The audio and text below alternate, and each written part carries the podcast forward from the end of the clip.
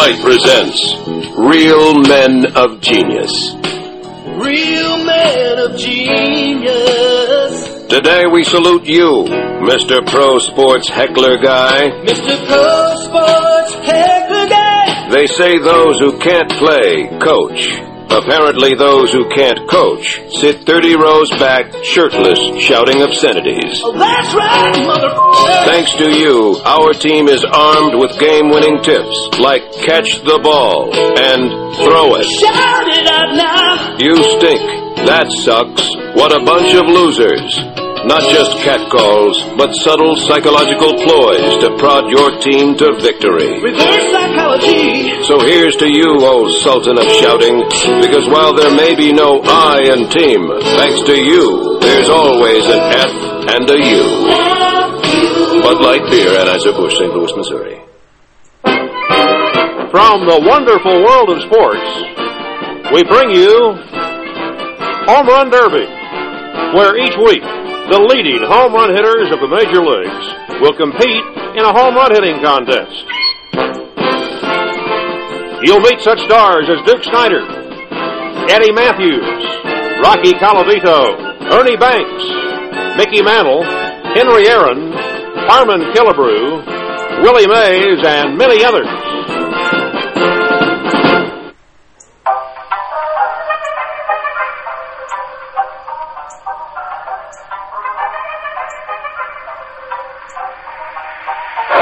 And John Wetteland one more time set. And here comes the 2-2 pitch to Edgar Martinez down. The fastball swung on into deep center field.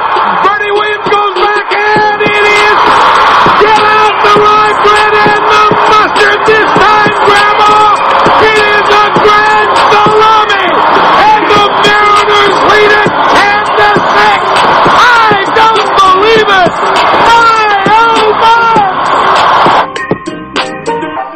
From high atop the Robinson Gearing Studio Complex and straight out of God's country, Pawleys Island, South Carolina, the Let's Talk Baseball Podcast Network proudly presents Backwards K Pod.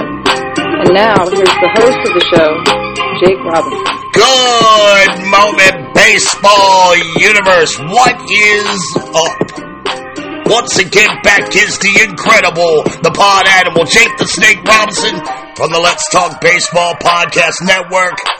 I'm coming out of Pawleys Island, South Kakalaki, half man, half podcast machine. Back in the Captain Kirk chair, shields down, photons up. Prepare to engage on this week's digital audio program that I call Backwards K-Pod, where we collect ball players and their stories. What's cracking, Steamhead Freaks? What's juicy? The 2023 Major League Baseball season is literally less than two weeks away.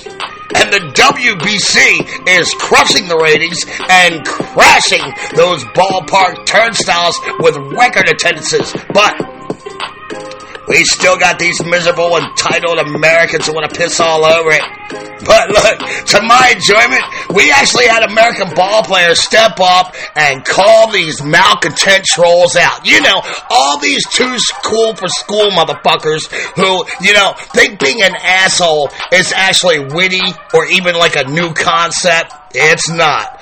Uh, thank you, Adam Jones, Lance Lynn, quarterfinals hero Trey Turner for shutting these haters down, putting them in their place with the proper perspective. And I'm gonna have my boy Abel Rosario call in soon. We'll recap this second week of the WBC, and uh, we're gonna power rank the quarterfinals field that is dwindling down. Uh, right now to the championship round. I got the game on now. It hasn't started yet. It's, it's still in the uh, pre-game, pre-game kind of hype deal here. I see uh, Trout on my TV screen a lot here, and I'm pretty sure we're going to be discussing, you know, all this that's going on, the Edwin Diaz injury, as well as that crazy Japanese win last night. So, I want to get right after it this week. Hello, everybody. Jake the Snake Robinson. I got your hookup. Holler if you hear me. I got a jam-packed show ahead of us. Came, uh, you know, come on into my sandbox here, freaks. Open your kimonos. Let's get real comfortable with one another. You feel me? And You know, I don't have the greatest voice in the world, but I'm really sorry about it this week. I literally, I, I got an umbilical hernia literally hanging out of my belly right now. And let me see, uh, if I can give you a visual. It kind of looks like somebody took an avocado and tried to hammer that some bitch through my belly button. You feel me? And if I'm being honest, smells like crap. Nah, it doesn't smell that bad. Uh, you know, most of that punk is actually on my fingers from playing with it all day. So the belly button smells fine, but the fingers are a little ripe. You feel me? So bear with me.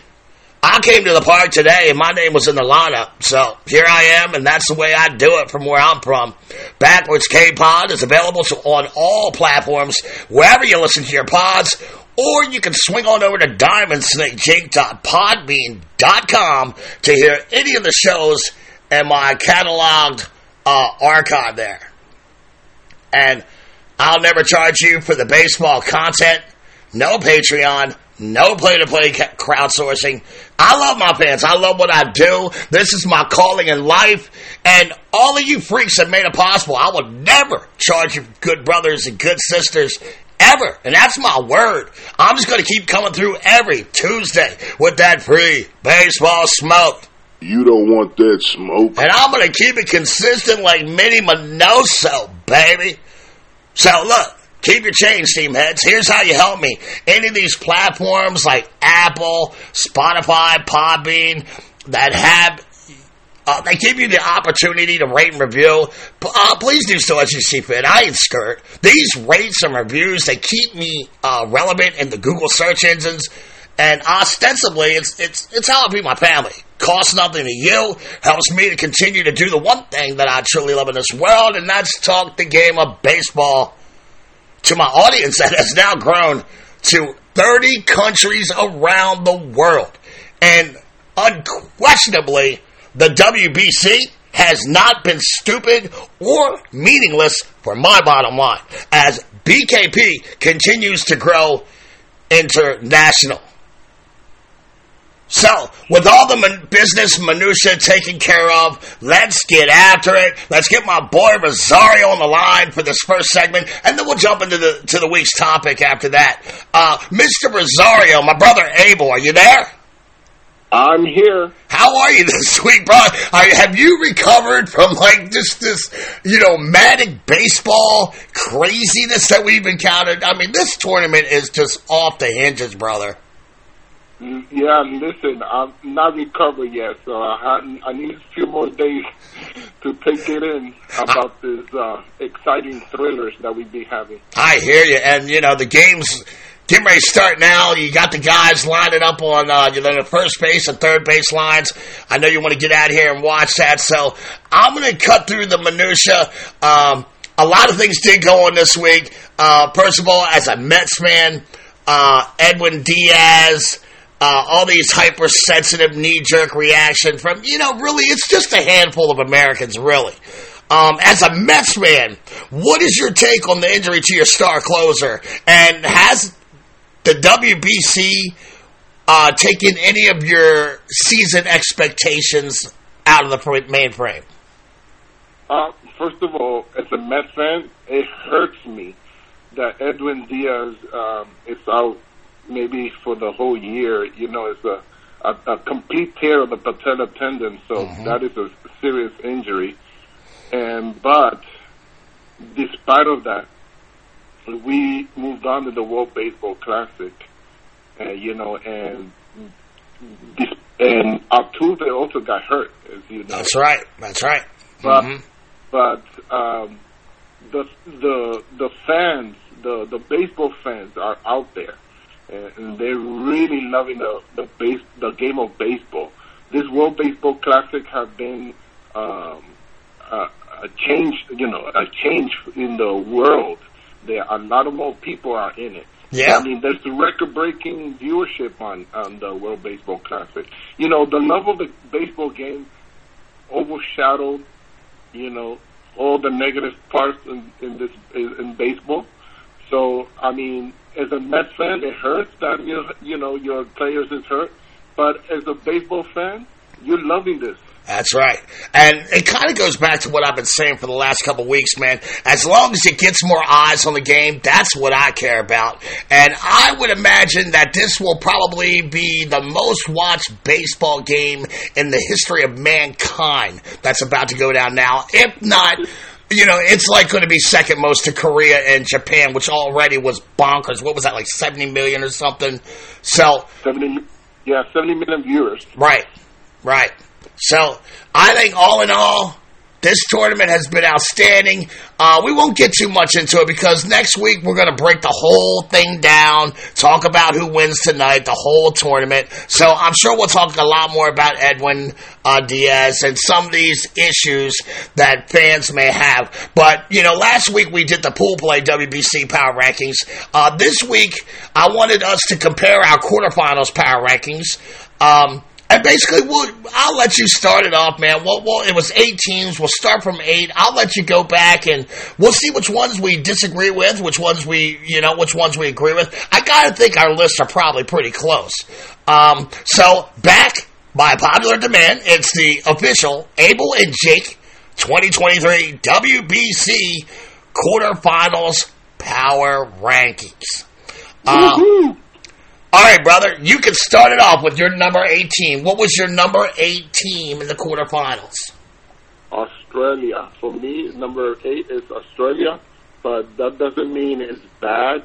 That the the league in Australia started in 2009. Mhm. It's growing, but this team stood tall, and we are incre- incredibly proud of uh, the players in the green and gold uniform. In Ah. big moments, they deliver Yeah. and there will be stories that to tell from each player. Um, in Australia, they showed up. They, you know, they they're proud to be Australian and they're proud to be baseball. Right. So Australia is number eight for me. I think for Australia, when I think about Australia, I don't think that any team has uh, uh, gotten better since the very first inception. They, they were in the very first one. So they've been here for all these, and that team continues to get better. I didn't have them number eight, I had them number six. Um, I think that they got some pretty good players on that team. Robbie Glendinning, he's in the Texas League right now. In five games, he had two home runs, six RBIs. He had a 300, 391, 600 slash. There was also first baseman Rixon Wingate, five games, uh, six hits, home runs, seven ribs, 377, 444, 625 slash. I told you last week about uh, right fielder Tim Kennelly. He had a good uh, series. Logan Wade uh, Aaron Whit- Whitefield out in center field. So, and look, I was, I tell you what, they also got a good trio of starting pitchers. They got this Mitch uh, Neunborn, Kyle Gioski, and Jackie O'Loughlin. I really, really like Australia. I had them a little higher on my list. They were three and two. I thought they played in a very competitive pool play uh, division. Don't, for, don't forget, don't forget Wingrove. He he, he hit Yes. 375. Yeah, Rick, Rixon Wingrove, absolutely. Uh, yeah, Rixon Wingrove, yep. Um, so I had them number six. Who I had number eight was Cuba. Uh, they went three and three. Um, the one thing I noticed about Cuba this year, they don't, they didn't really have a lot of power. It's diminished in a lot of ways. Uh, two home runs the whole tournament. Moncada was out of his mind. I hope that can transfer into the season because I've been kind of disappointed in him the last couple years. Um, he finished with 10 hits in six games. Uh, 415, 519, 739 slash. He was second on the team in RBIs. Uh, that second baseman, Yanni Mujica, he's a ball player too. And I was also pleasantly surprised with Alfredo Despaigne, who, you know, I don't know how old that old, old that guy is. He got to be like 70 years old. He can still hit the shit out of the ball. 383, 348, 476. He's, he's 36 years old. Yeah, I mean, 36. I mean, he is put, you know, in 36 in Cuba, man, that's hard fucking years. You know what I mean? That's like 44 in, in America, right? That's, that's tough years. Um, and I tell you another player that I was impressed by with Cuba was Yariel Rodriguez. Two starts, no record, 2.45 ERA, 10 strikeouts, and seven and a uh, third innings pitched, and he only gave him two earned runs. Um, so you had Australia, I had Cuba. A little bit of a difference there off the jump, so it looks like we're going to be a little different here. Uh, go ahead, and, go ahead and give me number seven. number seven for me was it. It uh, they they have a good foundation, but um, Who? the league in Italy that was founded in 1948. Actually, you know that, right? Did you know that? It's, it's a long. They've been playing baseball for the longest time. Um, but uh, I have the number eight. I mean number seven. Mm. Uh, even Nicky Lopez was their one of the best hitters that they had there. Uh, they he batted. Uh, he he was clutch for them, and Mike Piazza had the the team playing uh, hard. Uh, Matt Harvey is, you know, he had a, a couple of great starts. He did. Them. Yes, he Uh, did. I think, uh, you know, those those uh, uh, phenomenal experiences will help them for the future. Uh, I think they have a good, a lot of good young players also in the minor leagues and the and Major League Baseball. So, uh, I, but I have them at number seven. I do too, and I also think that uh, there. Um, I like what Piazza did with them. I thought Piazza, after uh, Benji Gil, I thought Piazza might have been the best manager in the tournament. I thought Benji Gil was great. We'll get to that in a minute. But uh, I like the way Piazza had all his players uh, like learn about their past, go back in their family's history, really ingratiate themselves in the community, and I think that that's going to help. I'm in a couple of Italian baseball uh, Facebook rooms, and you know they say the game's getting bigger, but it's not, still not big enough. But I would I would certainly agree with you. I think Italy is on the right path. Okay, go ahead. Who you got next? I got Cuba as number six. Okay. Um, Moncada and Mujica were the best hitters during this tournament. Yes. for me. Yeah. and uh, they have a they have some good professionals uh, from from Mexico that came to play for them, Mu- Mujica. He plays for Mexico, and also actually the Mexicans not from Mexico, but um, but this is the last game. This is probably the last game for Despaigne. Yeah. I mean, I, I would think so. Yeah. He, he's he's a he's a, a real slugger. He has is. a, lo- in- he's a lot. He has a lot of international Yes, he does. in in in Cuba baseball. He Yeah, if I'm not wrong, he's even got Olympic golds in his on his medal. You know what I'm saying? That's yeah, I was about to say. He, he also had the, he also played in the baseball World Cup. There, there's a baseball That's World right. Cup. I Yeah. didn't know there baseball. Yeah. he played in there. Mm-hmm. Intercon- Intercontinental Cup, Yeah. Pan American, and the Central American and Caribbean Games. He played for all that. I mean, he's an international star. I think the one thing about Cuba, uh, they're built for international competition. They've been doing this for years, and they are built for tournament play. So, um, I was disappointed. We both talked about it last week. We were both disappointed with them. I felt like they had a pretty easy kind of road there. I'm going to move this along. Uh, I had the Dominicans right there. Uh, the only team that disappointed me more than the Dominicans was the Netherlands. Um, I was very disappointed in the Dominicans. Uh, they got two wins from their starters uh, Contreras, Christian Vasquez. Uh, Alcantara, he was awful in his only start. So was Cueto. I mean, they were just god awful. But to what you were talking about last week, that bullpen was excellent. Uh, Camilo, Camilo Doval, Hector Neris, Luis Ortiz, Diego Castillo. That was some lockdown shit. But at the end of the day, your fears proved to be right, and I think that the Dominicans slipped in the rankings because of that. Uh, they really, really disappointed me.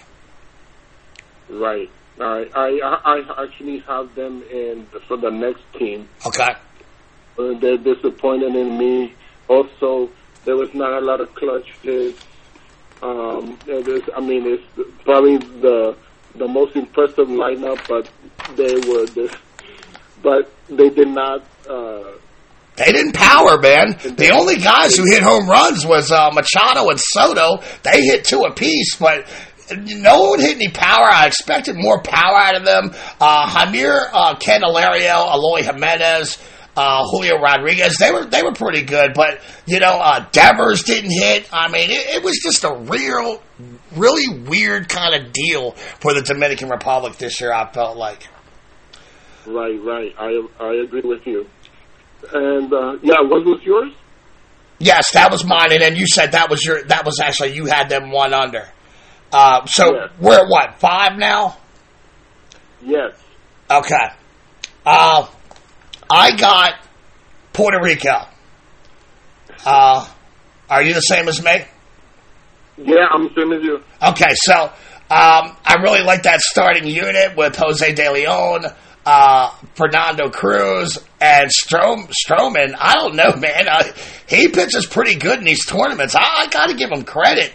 Uh, the pitching of the, as a whole was pretty pretty good, man. Bullpen starters, not bad. Jose Berrios, on the other hand, he was pretty fucking awesome, awful. Uh, Javi Baez, he put up some numbers: three sixty eight batting average, four runs, six ribs in five games. Christian Vasquez slashed, uh, hit three thirty three. I really liked what uh, Enrique Hernandez and Frankie Lindor were doing. And I told you last week, man, the Puerto Ricans die slow. And I will probably never doubt that baseball team ever again. No, me neither. Um, I'm with you and there. Uh, have them in my next uh, in in the ranking, but um, yeah, Francisco Lindor showed up for this uh, team. Uh, he was clutch. That inside the park home run was so the mo- one of the most exciting moments in Puerto Rico history, and um, and also Javi Baez played very good with Right. him. Um, but the you know the most devastating moment was uh, Edwin Diaz the, while they're celebrating. But uh, despite of that, Puerto Rico is still uh, there, and they're gonna be always be there in the in the next uh, World Baseball Classic uh, because uh, they also have young players that is coming up strong too for Puerto Rico. Right. Uh, that was your, what's that, your five, correct? Yeah, and I'm going to fourth. Okay, go ahead and do four. Give me your four. Uh, my fourth team is Venezuela. I'm right there I with I you. picked them to go all the way to the finals. Right. I was wrong, but I'm a uh, I'm gonna put them there at fourth. Uh, Eugenio Perez, uh, Suarez and Salva- Salvador Perez were uh, two of the best hitters that they had, and uh, you know actually when I was researching them, uh, they have a, a good history of baseball. They have a great uh, history. They they started they they founded the league in 1945 actually in South America, and they they have um, they exploded in baseball in the 1940s. Uh, When there was a World Championship in Havana, Cuba, they went there and they they appeared and they attracted many ball players from the Caribbean. So you know it, it goes way back, Right. And now you know it's showing right now. You know, based on the roots, they a lot of Venezuelans are really paying right now. You know, Yeah. that from their fathers, grandpas. Right. You know, they, there's a lot of uh, of good baseball in Venezuela, and we're gonna see more of that in the future. I agree, and and to be honest with you, they they've quietly been a very good baseball nation throughout. I mean, um, they probably have one of the greatest shortstop traditions in all of Latin America. Quite honestly, uh, going back to Aparicio. So. You know, I I really love the Venezuela team. My boy said Santander, I mean, he showed out, brother. I hope that carries over into the season. Uh, you already mentioned Perez, uh, Eugenio Suarez. He was great. Jimenez, uh, David Peralta. They all those dudes balled out. I was really impressed with Pablo Lopez, Jesus Luzardo. They were both outstanding, and I was disappointed in Martin Perez. I I don't feel like he carried his load. He had an 0-0 record in two starts with a 9.82 ERA. So yeah, we're both in agreement there. I got a feeling we're probably both in agreement number three, and I got Mexico. Um, I, you too? Yep. Right on. Well, I, I, I already told you. I think Benji Gil was one of the uh, the best tactical managers of the twenty.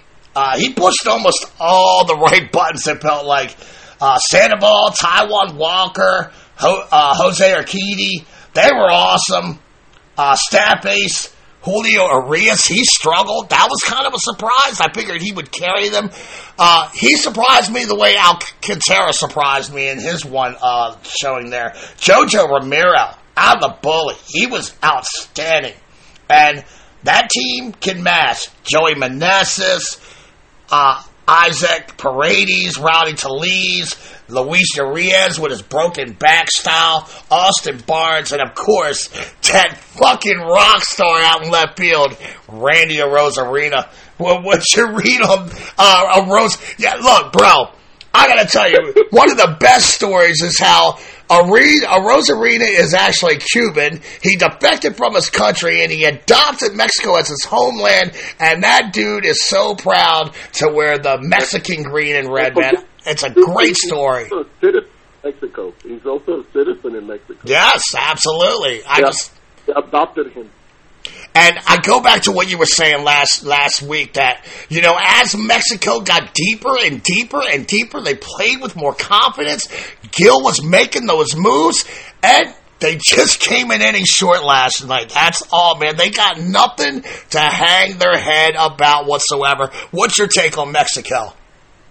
Um, so I'm gonna, I'm gonna tell you a little bit of history of Mexican baseball. Okay. Uh, you know, and, uh, I mean, they, I think the Mexican League and the, and the Professional Baseball League, they, uh, based in uh, in Mexico, they're the oldest running professional league in the country. Did you know? Did you ever know that? I did not. So Now, wait a minute. So they're older than the major leagues? Are you saying they're older than the major leagues? No, I'm talking about the Mexican League in Mexico. Okay. That's the oldest running baseball league in the country. Okay, I got in you. Mex- in 19, they founded in 1925. Mhm. You can look it up. The league has eight, uh, you know, 18 teams that are organized, but um, even more than soccer. I mean, they're, uh, older than soccer. I'm- Wow. Telling you. Wow. Uh, they go way back. That's amazing. Uh, they, uh, they play 114 games each season. Um, so, uh, but Mexico has a, a lot of players that we don't know of, and I think they have a great future. There's a lot of Mexicans in the minor leagues in uh, in America, and also in many in the uh, in, in MLB. Uh, but I just want to say, Arozarena carried that team. I, I understand that, but the combination of, of him with the other Mexican players, Yeah. that was a. That's why they were in the semifinals. No doubt. I mean, all those guys added something. Tellez, Urias, all those guys, unfucking believable. And I'm gonna tell you, they didn't blink once to Japan. I, I was nervous. I really was. I was, I was sitting here on pins and needles, and uh, I thought maybe it might be a bad thing that Ohtani uh, had to lead off that inning, but it, it worked out. But I'm gonna tell you, it was close. Oh my God, look at Mike Trout. He's already going to work. He's got a double here in the first. Right, right. Good God. All right, I know the game is on, so let's get down to the nitty gritty. We're down to the final two, and it can only be two teams. So, who do you have at number two? And I'll tell you if I have that person at number two.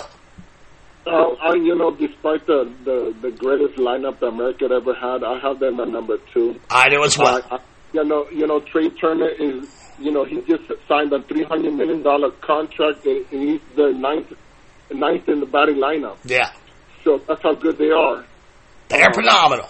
They are absolutely phenomenal. They are they are like the the 1992 NBA Dream Team that went to Barcelona. That's that's what they are. Yeah, and, and the players like Realmuto and and, and uh, of course uh, uh, Trey Turner, uh, uh, Trout, they showed up in this tournament. Um, their pitching coach Andy Pettitte is a legend. Yeah. Uh, in the he has the most wins in playoff history. He's their pitching coach, and he, you know, he did a good job. You know, based on, you know, the the pitching for the USA is not as deep, but he did a great job and coaching them. And Ken Griffey Jr., of course, Yeah. coaching the hitters, so he doesn't have to coach them because they, you know, they're Yeah. already good.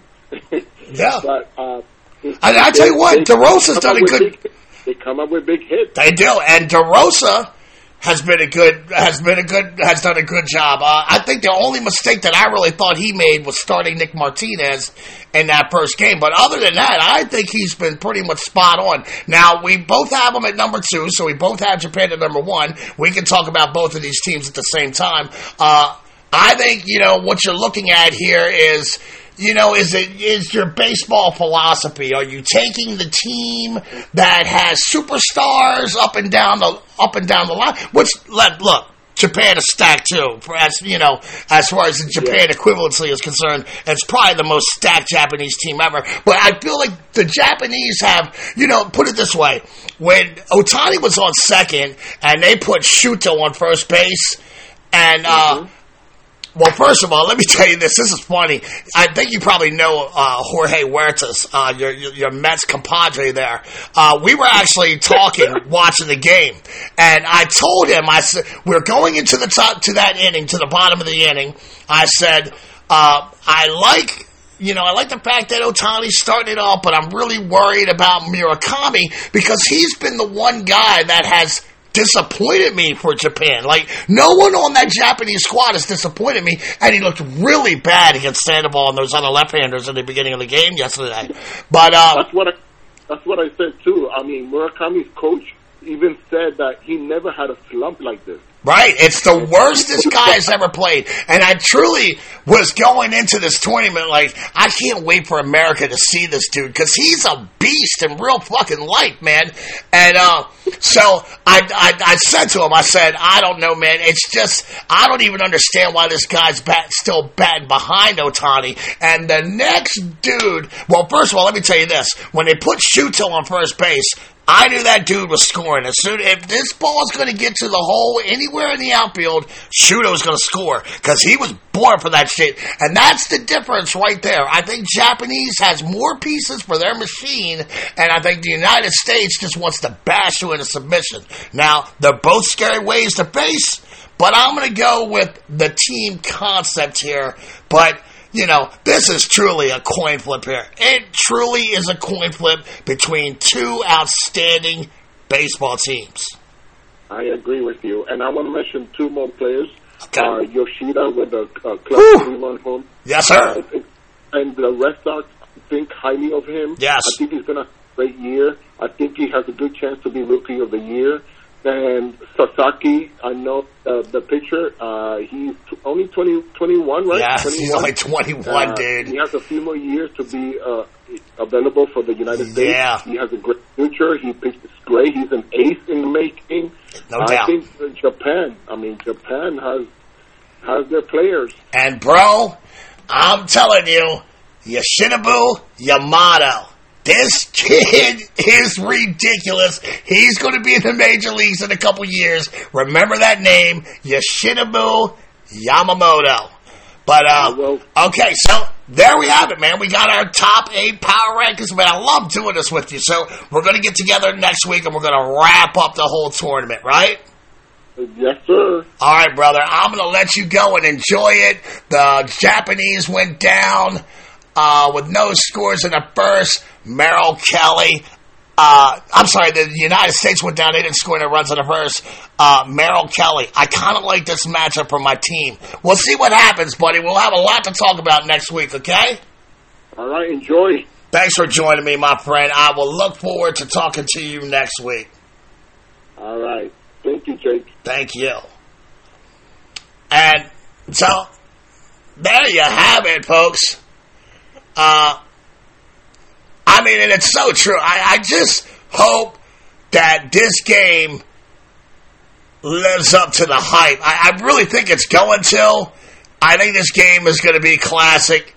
And I know people all around the world are watching this right now. And with the championship game going on right now, we got uh, Shohei Ohtani on first base with that beast Yoshida at the plate. Uh, Merrill Kelly is working it. Strike three looking. Good pitch right there by Kelly. So we're going to go to the top of the second. No score. And, uh, you know, thanks to uh, Rosario for calling in right there dropping off that 2023 WBC quarterfinals power rankings. And uh, he's going to be back in the crib next week. We're going to wrap this puppy up.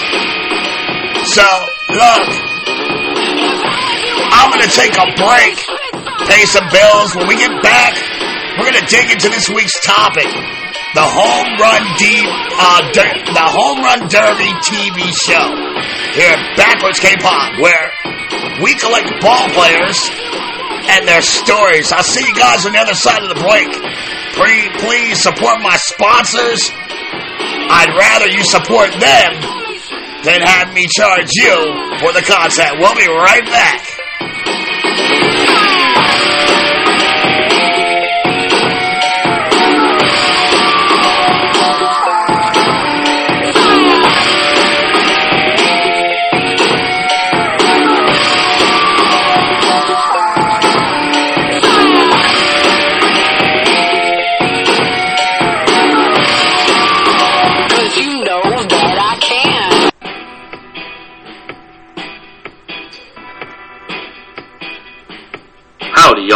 This is Big Tex Gage Geek, executive producer of Backwards K Pod.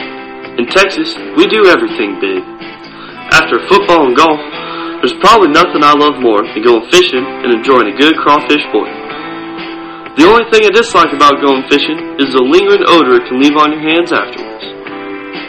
Well, the Fish and Hand Cleaner is an all-natural liquid soap perfect for overpowering fish and bait odors from your hands. I can't tell you how many times I've eaten steamed crabs, lobster, shrimp, crawfish, and then washed my hands with regular soap, only to touch my eyes half hour later, and my face begins to melt off due to the damn Cajun no bay spices. Well, we also have a hand cleaner specifically formulated to use after eating shellfish and other seafoods. Perfect for cleaning spicy, smelly hands after a Texas-sized seafood feast. In these cases, don't settle for anything less than our crawfish hand cleaner, our crab hand cleaner, or the fishing hand cleaner. An ingenious trifecta of natural hand soaps developed and owned by a disabled Navy veteran.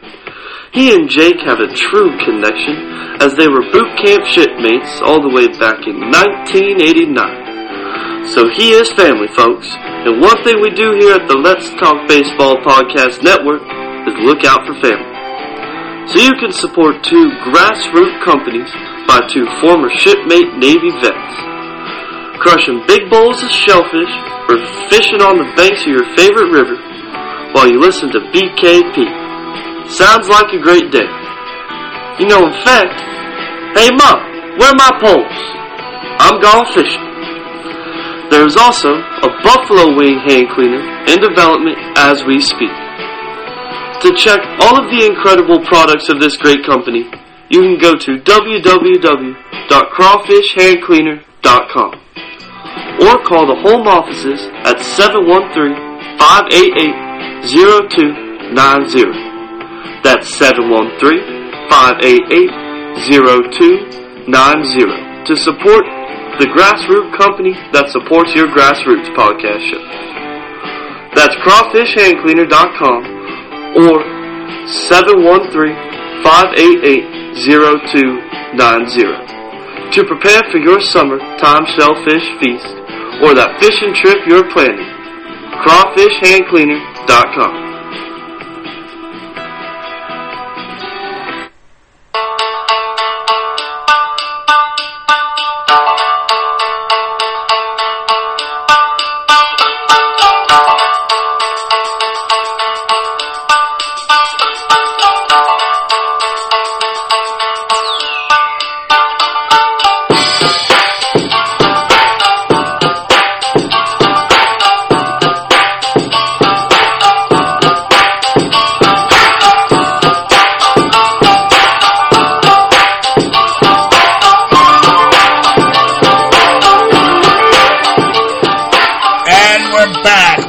my brother Abel Rosario for calling in to talk WBC. I love talking international sports with that dude. He, he is a font of information and takes, and he really cares about global sports. Thanks, Abe. And uh, how about Big Tex giving you the inside skinny on Laparo's crawfish hand cleaner? Got the fishing hand cleaner, the crab hand cleaner, the mail. What an amazing product. I just got a package of it, and, well, you know, I live that salt life. We do a lot of fishing and crabbing here at Pawleys Island, South Kakalaki. And I can't wait to break it open, share it with the other fishermen and crabbers.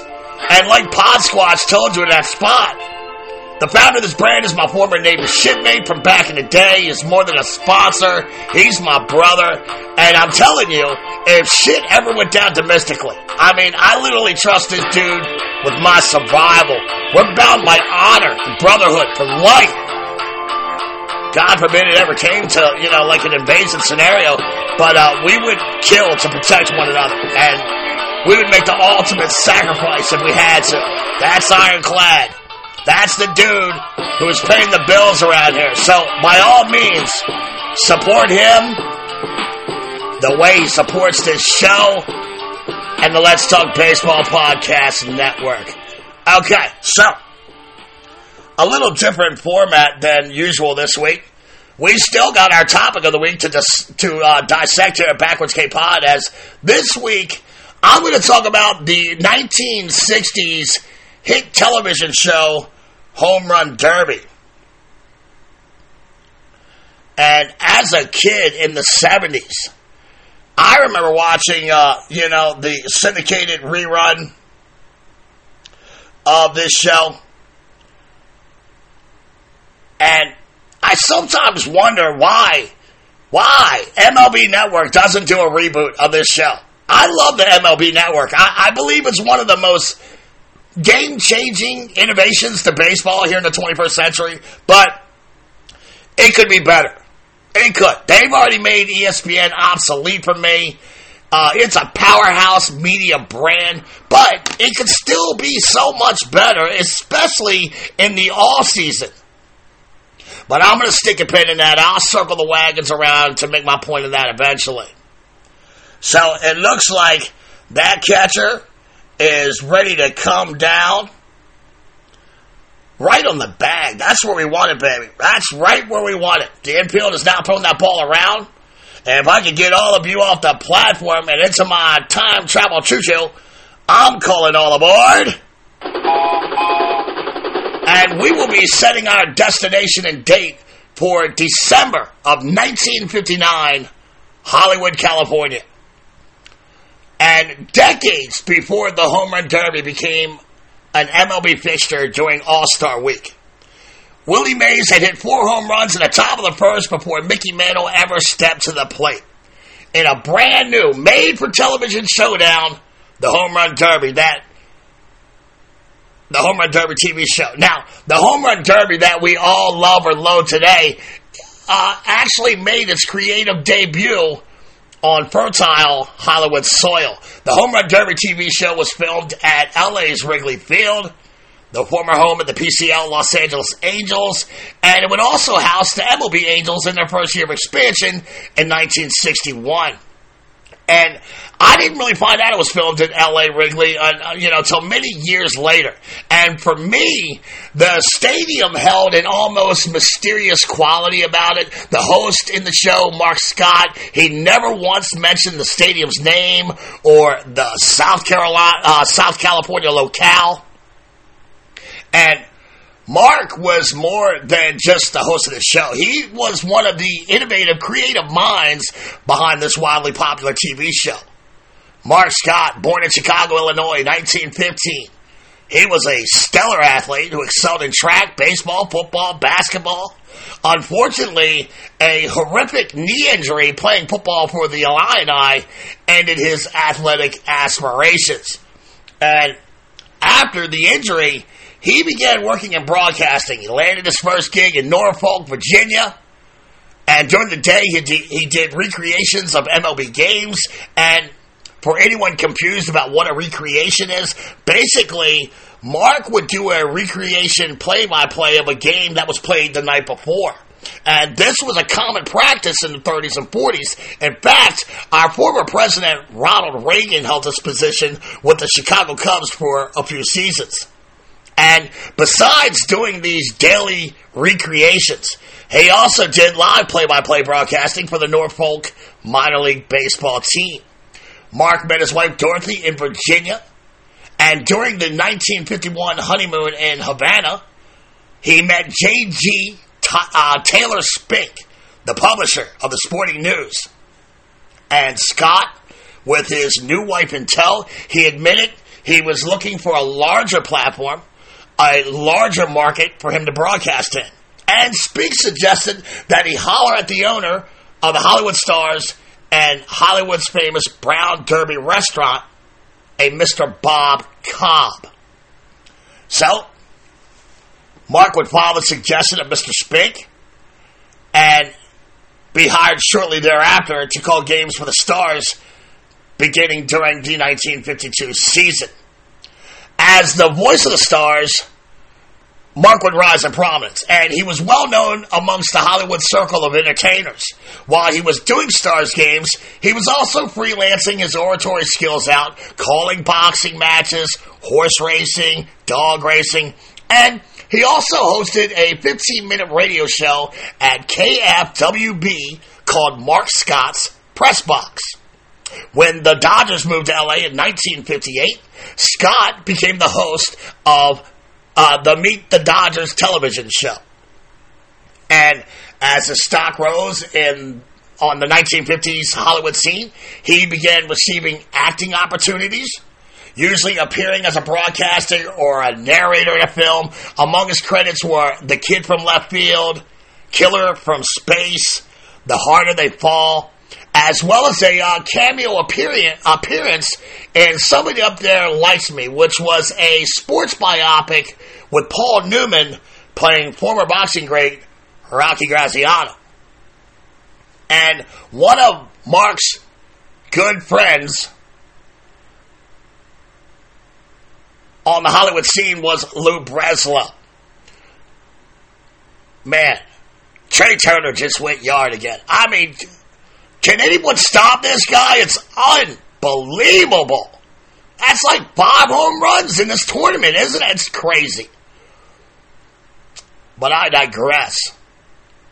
So Mark meets a Lou Breslow, and Breslow was a writer, producer, and director with an impressive resume of movies and television shows to his credit.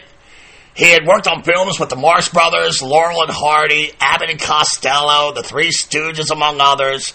And while he mostly worked in comedy, he did go outside his comfort zone and dabble in sports films. During the 1930s, he wrote and produced highly acclaimed short films that featured Babe Ruth. By the late 1950s, Breslow was mainly working in television. And that's when he came up with the idea for Home Run Derby. The premise was simple. Every week you have two Major League Baseball sluggers face off, one on one, to see who can hit the most home runs. You play for nine innings unless it goes into extras. Every home run hit over the fence is a home run, and you get a point. Any ball not hit over the fence is an out. You don't have to swing at every pitch, but if the umpire calls a strike, it's an out. And with this format and with the expert editing, it was figured these shows could easily be completed in a half hour.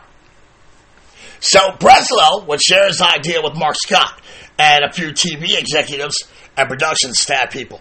And the group would then go on to form Homer Productions. Lou Breslow would be the executive producer, and Mark Scott would host as well as be the baseball creative idea guy to bring this brainchild to the American television sets. And while most agreed the home run derby concept seemed like a great idea, it wasn't the type of show you would see on ABC, NBC, or CBS. So Breslow and the group, they turned to Ziv Television Productions, that Z-I-V, Ziv. And they were a company which specialized in distributing top shelf liquor shows to the local stations across the United States. And this is the early days of television syndication. During its mid 1950s peak, uh, Ziv was producing over 250 half hours of episodic television shows a year. The company was known for tight production schedules, which makes sense when you're producing over 250 shows annually, and they were known to work within modest budgets. Breslow and Scott did their best to be fiscally responsible. The prize money for the ball players consisted of $2,000 for the winner, which, uh oh, I think Japan just tied it up, baby. Is that uh, Murakami? Yes, it is. My dude is smoking hot now. He's out of his slump. You better watch out. That dude is a beast. Tied up one to one. Good job. Good job. Hopefully this game is going to live up to the hype. Bottom of the second, one to one, no outs. Murakami just dropped dong all over America Carroll's lips. Uh, where was I? Uh, two grand for the winner. Two grand in 1960. It has the purchasing power of around $20,000 in the 2023 economy. And the loser would walk away with a grand or 10K today. If a player hit three consecutive home runs, then he would earn an additional $500, which again is $5,000 today. So a big chunk of change for the times, especially when you consider the World Series 1960 uh, Pirates World Series winning share was $8,417.94. But by 1960s TV standards, it wasn't over, overly generous, and Homer Productions found other ways to cut, cut costs. Apart from a very small production crew, the cast consisted of Scott, a home plate umpire, two foul line umps, two pitchers, a catcher, and a few dudes to shag flies in the outfield. The cost of using Wrigley was capped by filming two episodes a day. The players would uh, usually be flown into LA the day prior to the filming and then flown back home the night of the shoot, unless the player is a returning champ for the next show. Mark Scott would use his personal contacts through uh, the PCL to recruit other cast members. And one of those was pitcher uh, Tom Saffell, a former Major League outfielder who was playing for the Hollywood Stars when Scott approached him about being on the show. Behind the plate, you had Eddie Malone catching. Uh, he also called for the Stars from 1952 to 1954. Art Passarella, former AL arbiter, was the home plate umpire. And Passarella, like Scott, he dabbled in acting as well. He starred in the movie version of the Broadway hit Damn Yankees, as well as Ziv produced TV show Sea Hunt. And after the home run derby run, Passarella starred as Sergeant Sekulovich in the hit police drama The Streets of San Francisco with Karl Malden and Michael Douglas. And Scott was amazing at lining up these MLB stars to participate. Of the 20 MLB players to hit 20 or more dongs in the 1959 season, only four of those cats didn't get booked. Joe Adcock, Orlando Cepeda, Woody Held, and Charlie Maxwell.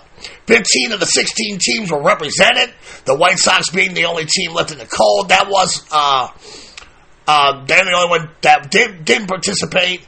Uh, 1959, the Go-Go White Sox, they had no players with more than 22 home runs, and that lone player with 22 was catcher Sherm Lollar. Uh, the show began filming in December of 1959. The 26 competitors completed the show in a three-week period, while the production staff stuck tight to their two episodes a day shoot. Scott would open each show telling the audience the simple rules of the format as well as the prize for winning, losing, bonus home runs. And he would also explain that the pitcher who gave up the most home runs would also receive a bonus check as well. While one slugger was in the box doing his thing, the other would sit with Scott, engage in a conversation, and talk baseball. Scott would call the action, and while the, the conversation was, you know, certainly bland by today's standards, uh, the contests themselves were mostly entertaining. In the series opener, Willie Mays led Mickey Mantle 8 to 2, but Mantle, batting right-handed, came back to win it 9 to 8 with a walk-on dong in the bottom of the ninth. Mantle would return as champ for the first show. Uh, from that first show, he would beat Ernie Banks and then Jackie Jensen before Senator Slugger's Harmon Killebrew ended Mickey's run by the score of 98, 9 to 8. The show hit the airwaves in April 1960. And while Scott had his critics, his simple approach became part of the show's charm. He always came off as enthusiastic about the competition playing out in front of him, and he worked hard at injecting that passion to the audience. And okay, that's just a long fly but We're, we're timing this dude, man. I'm telling you. Uh, so you know he had his critics uh, but he had a lot of passion, enthusiasm for the competition. He took it serious, and uh, he worked hard at, you know, making the audience, you know, love it. The show was an instant hit, and it was surely going to be back in 1961. Unfortunately, that was not the case. On July 30th, 1960, Mark Scott suffered a heart attack and died in Burbank, California at the age of 45. Without its host and the show's driving force, the show was not renewed for a second season. And like a shooting star speeding across the baseball universe, it was gone as quick as it came. Fortunately, the story didn't end there. 30 years later, the short lived TV show returned to television when ESPN acquired the rights to the show. In 1989, ESPN found us uh, Gen Xers to be quite accepting audience of this show. The show had another successful run on the Classic Sports Network, and the entire 26 episode season was made available on DVD by MGM Home Entertainment in 2007. And folks, that is the story of the Home Run Derby TV show. And it probably would have been a shortstop pod if we didn't have that, you know, WBC update, right?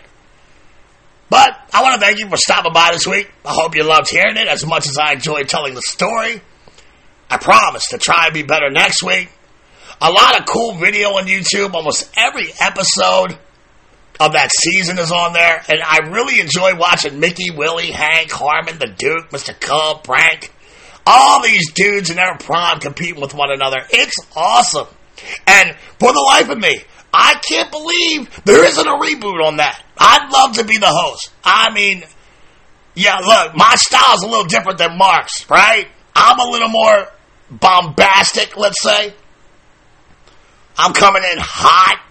Every offseason, MLB Network plays these reruns all day with an occasional movie, like eight minute out with like 59 fucking commercials.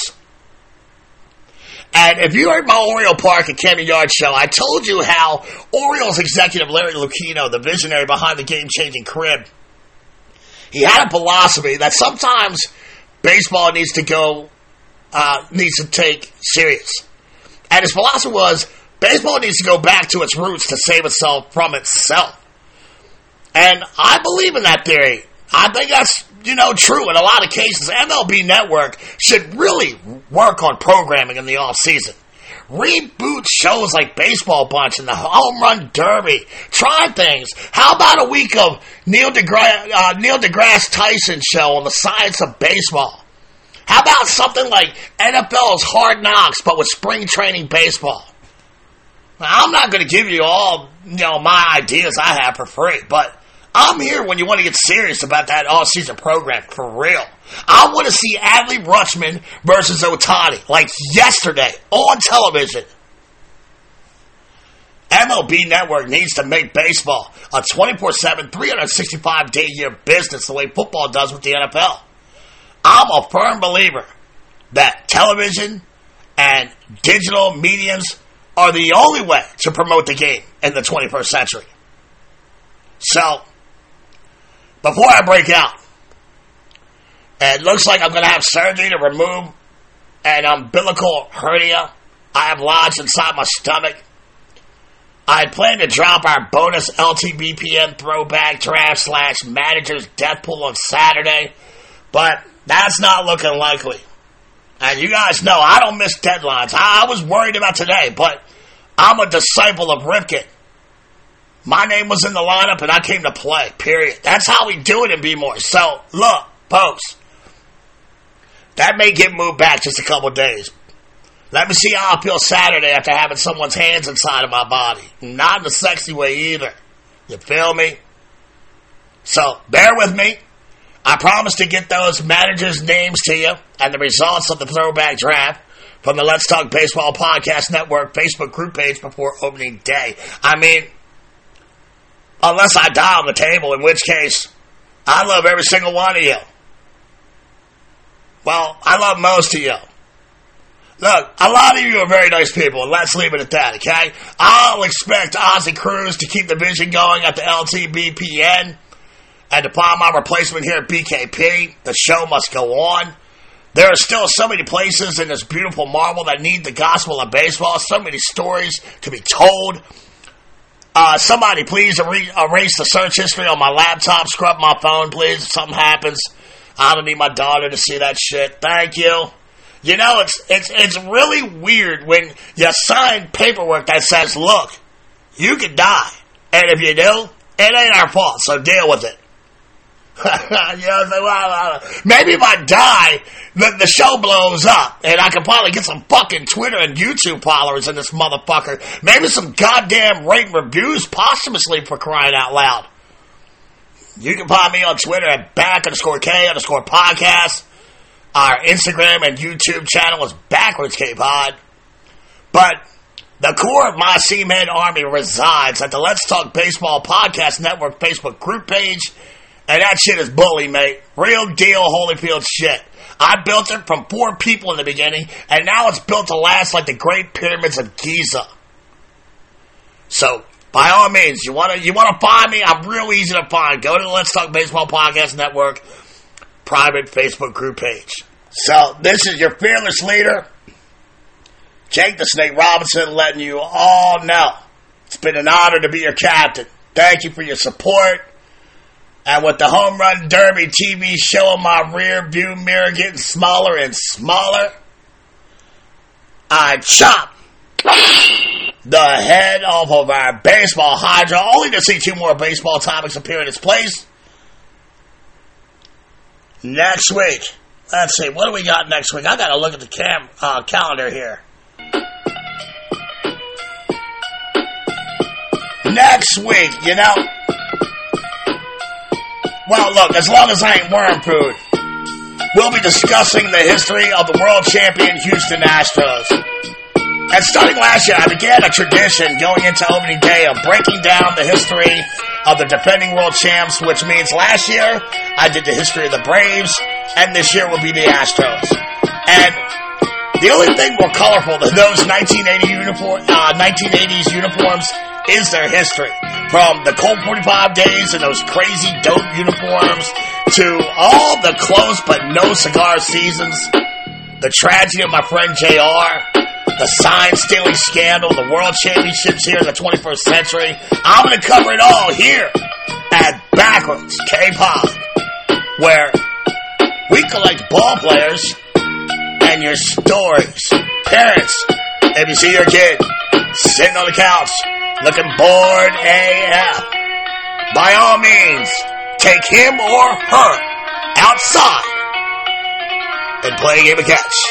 Thank y'all for coming out. God bless and win the day. And like my boy Shelly, Shea Hillenbrand told me in our 101, you go to hell, Lady Pettit. See you next week, C-Meds. Peace.